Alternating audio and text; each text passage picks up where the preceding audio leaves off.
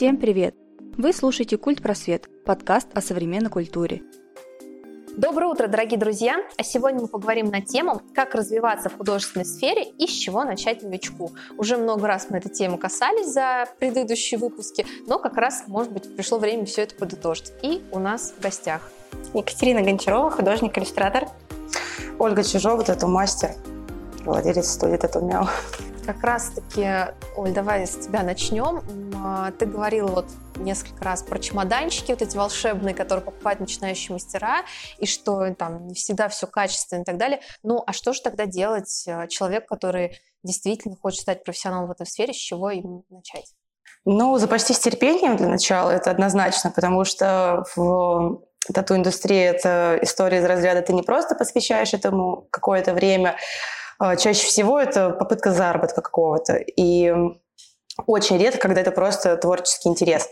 Вот. Я думаю, что любому начинающему мастеру э, нужно заняться не только само, самообразованием, а действительно как-то прикрепиться к какому-то мастеру, который уже имеет опыт, либо пойти непосредственно в студию. У нас сейчас э, во многих студиях предоставляется обучение с нуля.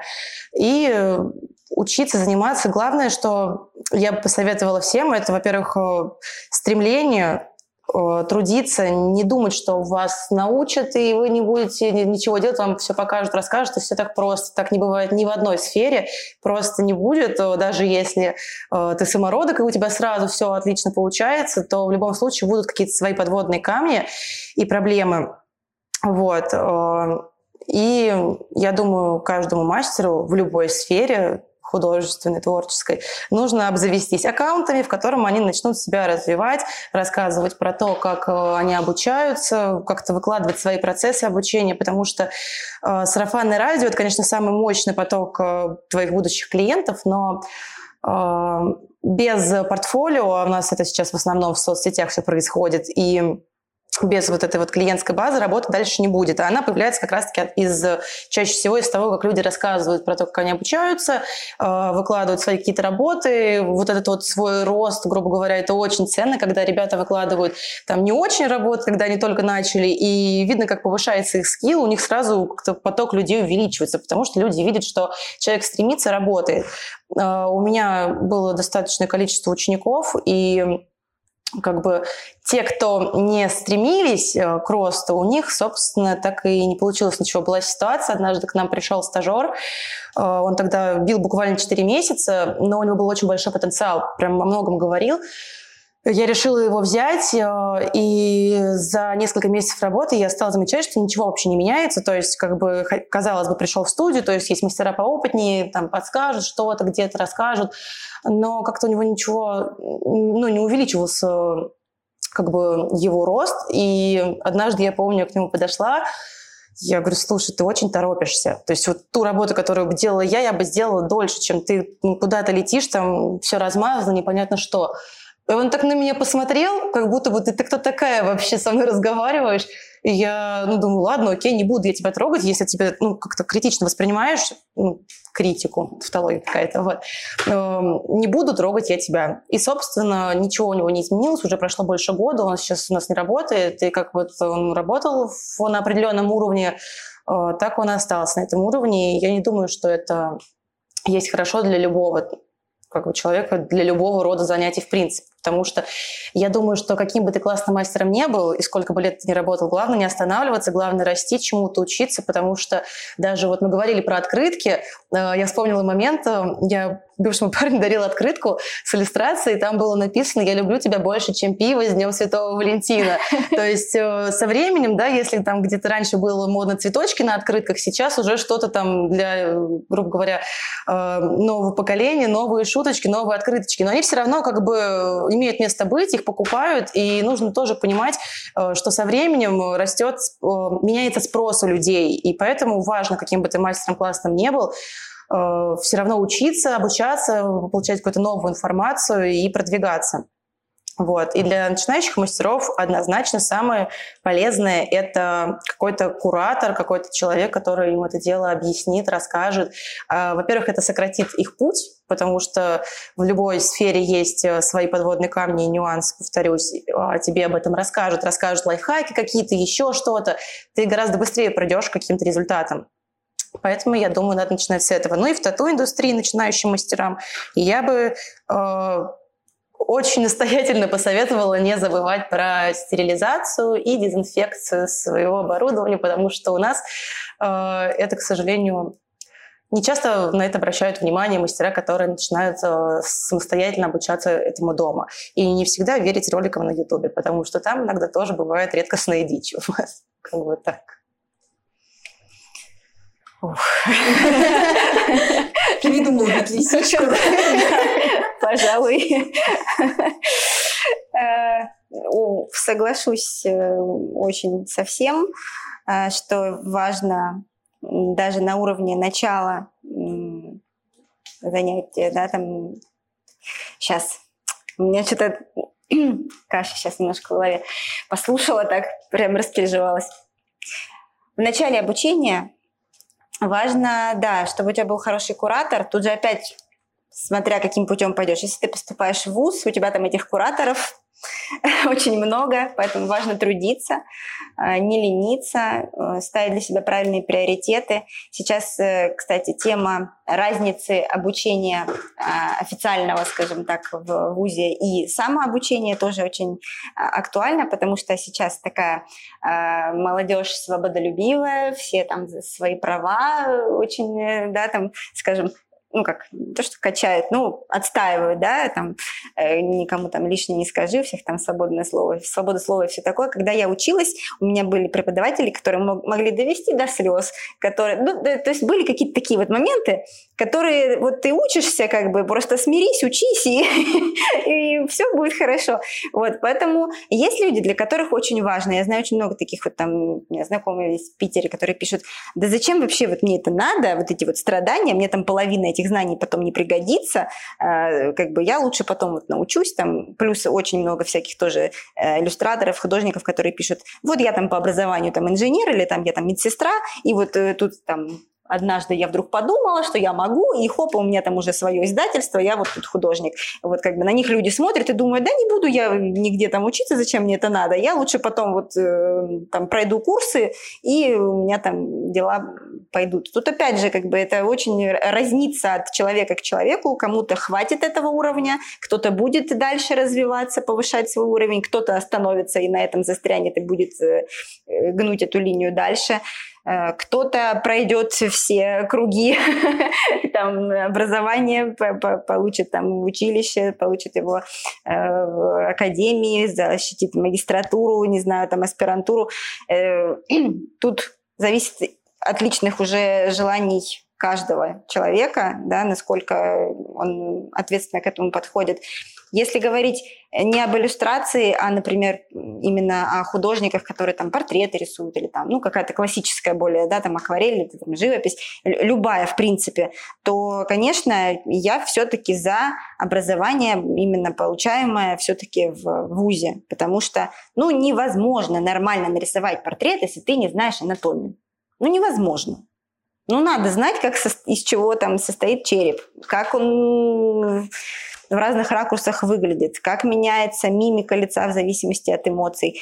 И ну, то есть это нужно понимать, чтобы твой, э, твое изображение, которое ты сделал, да, было убедительным, чтобы не было у зрителя ощущения, что твои знания поверхностные, чтобы... Ну, потому что зритель тоже это чувствует э, по работам, цепляют они его или нет. То есть э, они могут быть классные в цвете, но у них нет какой-то основы, убедительный, и человек так посмотрит и быстро пройдет дальше, он не зацепится, потому что он, ну, как бы эти вещи, они моментально считываются. Вот. Поэтому э, образование это очень важная штука, надо уделять ему внимание. Начинающим я бы еще очень рекомендовала Э, не, как сказать, чтобы не получилось, что я сейчас скажу, бегите, покупайте самые дорогие материалы. Нет, но не экономьте на материалах. Вот тот же чемоданчик с э, стандартным набором для начинающих тату-мастеров, э, как бы у нас в нашей сфере, да, вон возьми Леонардо, и там всякие магазины для художников, да, э, я бы рекомендовала Возможно, найти тоже художника какого-то. Это очень частая практика. Я сама занималась тоже с людьми частным там, образом в мастерской, вела занятия. Да, то есть я могу посоветовать материалы, которые хорошие по своим характеристикам для работы, для начинающего, и они при этом недорогие. Да, они не самые дешевые, но как бы есть такие крайности. Ко мне пришла один раз женщина с ребенком э, маленьким, э, ну, 4 годика, и говорит, вот, мы хотим заниматься, мы ходили в студию, в студию Калибри, мы там та-та-та, та-та-та. И она мне такая показывает, вот у нас тут материалы, и там какая-то дорогущая гуашь, там какая-то немецкая, какая-то там бумага, акварель. Я такая думаю, боже мой, зачем? Ну, во-первых, ребенку в таком возрасте еще рано. Зачем тратить такие деньги на такие материалы? Это не э, ну, как бы не нужно. Тут важно развивать как бы сейчас в этом возрасте другие вещи там у ребенка, там фантазию, просто знакомить его с э, свойствами материалов. И здесь не важно э, их цена. То есть да, конечно, хорошие материалы есть, но брать просто из принципа «я возьму самое дорогое», и у меня все получится. Это неправильно. вот. Это просто, ну, как бы, я считаю, это транжирство, скажем так. Вот. Но хорошие материалы важны, и начинать на них учиться очень важно, потому что это тоже сокращает э, время обучения, потому что ты быстро, э, ты не тратишь время на борьбу с материалом, скажем так. То есть ты можешь купить себе самые дешевые материалы, и у тебя просто не будет получаться, потому что это такие материалы вот, а не потому, что у тебя там руки неоткуда надо растут. Вот. То есть хочешь ты заниматься акварелью, купи себе набор, там, не знаю, Невская палитра, э, нет у тебя денег взять 36 цветов, возьми себе 16, будешь смешивать. Но это будет не медовая детская акварель, а это будет нормальная профессиональная акварель. Потом по одной кветочке будешь себе там добавлять, если тебе там вот очень сильно будет нужно больше там каких-то оранжевых оттенков, вот, пожалуйста, себе докупи. Хочешь, опять же, там бумагу, ну возьми ты себе не ксероксные там листики, а, там альбом какой-то там из детской канцелярии, да, а возьми себе э, бумагу там торшон или какую-то акварельную, которая не будет вся вот так сильно тянуться поищи э, информацию о том, да, как э, с этим всем обращаться. То есть все равно обучение можно быть на каком-то самом начальном этапе, можно человеку самому там что-то поискать. Бесплатного в интернете тоже очень сильно много. Как бы мы, в отличие от тату-мастеров, э, хирургически не внедряемся никуда. Вот поэтому, если у вас там будут какие-то ошибки по иллюстративным Э, параметрам, то от этого никто не пострадает, только вы потратите время. Вот. Э, но как бы мастер, который вас получит, учитель, э, по рисунку, по композиции, по живописи, вот, по той же анатомии пластической. А, эти люди нужны, и я, правда, честно говоря, не знаю, ну, бюджетное обучение никто не отменял, сколько стоит контрактное обучение, я не в курсе сейчас, но мне кажется, что все равно это будет дешевле, чем если проходить прям вот основательно, записываться где-то какому-то мастеру и ходить частным образом заниматься. Ну, только если как-то договориться там, не знаю, вот. Но гуру, который тебя ведет, это всегда хорошо. Вот, вот Оль, как попасть, на, допустим, в вашу студию на обучение? А, ну, нужно прийти на консультацию с мастером, получается, то бишь со мной. Вот. А, я расскажу, как проходит обучение. У нас а, несколько блоков. Теория, теория по стерилизации, по расходникам, по стилям. То есть э, обучение длится три месяца. Это очень обширный период. А, я считаю, что ну, даже та же самая стоимость у нас делится на несколько частей, подписывается договор все официально, то есть как бы никто никого не бросит и так далее. Вот. Помимо этого, очень крутая фишка обучения в том, что э, ты как бы сразу сделаешь себе хорошую репутацию в плане того, что если вдруг ты накосячишь, э, это входит как бы в договор, я исправляю, то есть не будет недовольного клиента. И даже если вдруг где-то что-то у тебя пошло не так, э, то все это дело подправится, скажем так. Вот. А, у нас делится все это на несколько блоков. А, после теории мы начинаем обучаться на искусственной коже, иногда мучаем фрукты. Это тоже важно, как бы, опять-таки, своего рода опыт и мой личный лайфхак, потому что я училась на фруктах и сразу перешла на люди. Вот, на них бить. У меня был первый клиент мой брат. Вот. И там, ну, есть, в общем, свои нюансы, там разница с искусственной кожей э, и человеческой, небо и земля. И то есть э, есть свои нюансы, э, разница оборудования, машинок и прочего, краски. Это все, каждая любая тема у нас это прям объемное такое занятие, где я час рассказываю просто про иголки, например. То есть э, это достаточно емкая история, но как бы э, ребята, которые обучаются, в большинстве своем 99,9 довольны, некоторые уже работают в студии, мастерами. Вот. А, так что переходите, пишите в ВК, в Инстаграм. Ссылки в описании. А, Катя, у тебя есть курс по иллюстрации свой? Да, и по акварели есть. Вот, Сейчас, как попасть? Да, э, обучение происходит э, в закрытой группе в Инстаграме. А, то есть у меня есть своя страничка в Инстаграм, Зузубубу, спереди, сзади, нижнее подчеркивание. И я сотрудничаю сейчас с эм, группой Ola Art School, э, международная группа, ну, там в основном на русском, как бы все, там еще есть много девочек-иллюстраторов. И на базе этой школы, собственно, они меня продвигают. Вот сейчас на данный момент идет курс, который начинался 1 февраля по иллюстрации. А, и 3 марта стартует э, запись вот на курс по акварели. А, каждый курс э, состоит из 8 видеоуроков, и обратная связь вот в группе в Инстаграме э, в течение двух месяцев доступно. То есть люди скачивают себе этот курс, он как бы видеоуроки остаются их навеки вечные, они, вот, а обратная связь доступна в течение двух месяцев, то есть люди выполняют домашние задания, присылают мне, задания по курсу присылают, ну, как бы, которые э, параллельно с самим уроком э, делаются. Вот, получают от меня обратную связь, мы с ними делаем, делаем до тех пор, пока у них все это не получится. То есть тут очень важно, что в курсе по акварели, что в курсе по иллюстрации, чтобы человек именно понял. Я не учу рисовать так, как рисую я, вот, хотя были такие запросы. Вот, я за то, чтобы человеку дать все нужное, чтобы он смог рисовать сам так, как он хочет. Хочешь ты э, иллюстрацию рисовать цветными карандашами, рисуй цветными карандашами. Хочешь ты работать в digital е, работай в диджитале. Но э, основные знания по тому, как сформировать персонажа, как работать с его эмоциями, как сделать так, чтобы он был узнаваем везде. Если это касательно книги, как сделать так, чтобы книга была интересная, чтобы ее хотелось листать. И то есть, ну, в общем, очень много всяческой полезной информации для начинающих э, и тех, кто просто иллюстрировал, например, что-то, но не сталкивался именно как с книгой. Вот это по курсу по иллюстрации.